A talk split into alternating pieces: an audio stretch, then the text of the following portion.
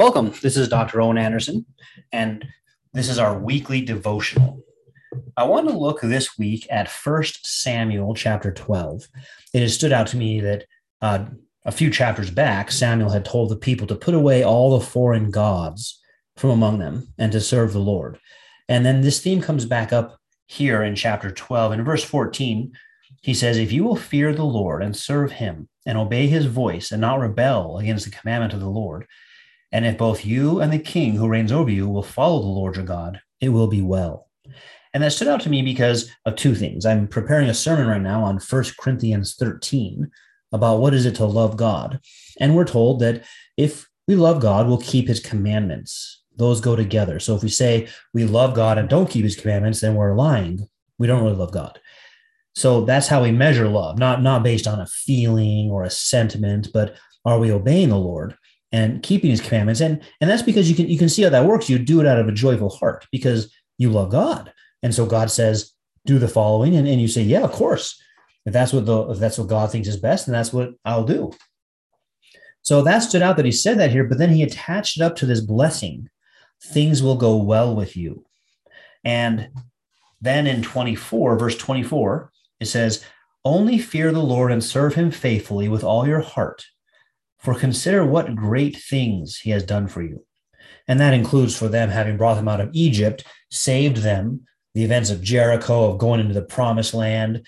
And, that translates for us as well as for them in terms of analogies about coming out of sin.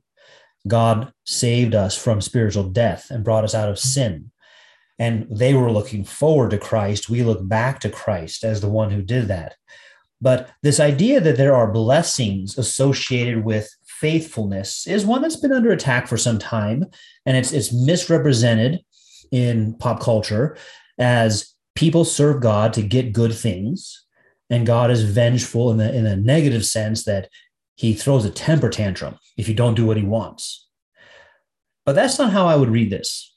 I think that's a, a, it's almost a purposeful misunderstanding. I think it can't be a purposeful one because that requires they understand the correct view, which I don't think they do. But how does God rule providentially? There are two ways that we want to think about that. One is that when difficult things come into life because of sin, some of them are inherent consequences of sin. That is, that when you sin, you'll surely die. Spiritual death comes connected with sin immediately. So you see that in the garden, the day they ate, they felt guilty. The moment they ate, they felt guilty. And that's unavoidable. And then that has certain consequences. Romans chapter 1, starting in verse 18, really traces out those consequences. It's clear that God exists, but when you turn into darkness, here's the kinds of things you get into. But then also, God can withdraw his folly pleasure withdraw common graces, but also impose the curse as in Genesis chapter 3, when God said, From dust you came, to dust you shall return. And that's not God throwing a temper tantrum.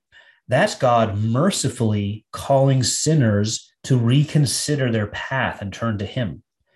And so when you see this in First Samuel, that look, when you go astray, you, you have disasters and calamities come upon you. That's not God throwing a temper tantrum. That's God calling Israel to Himself.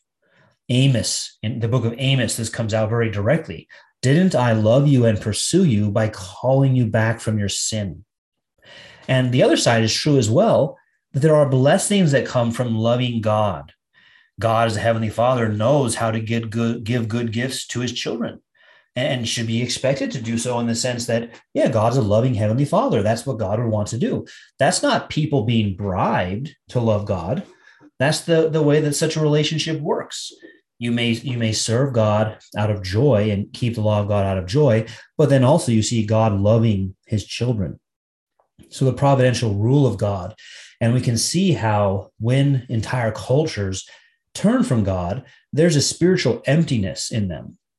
And they may have some prosperity for time, but that prosperity is taken away also, and hardships come up. And in that, we'll call it existential condition, people cry out to God and they seek after God.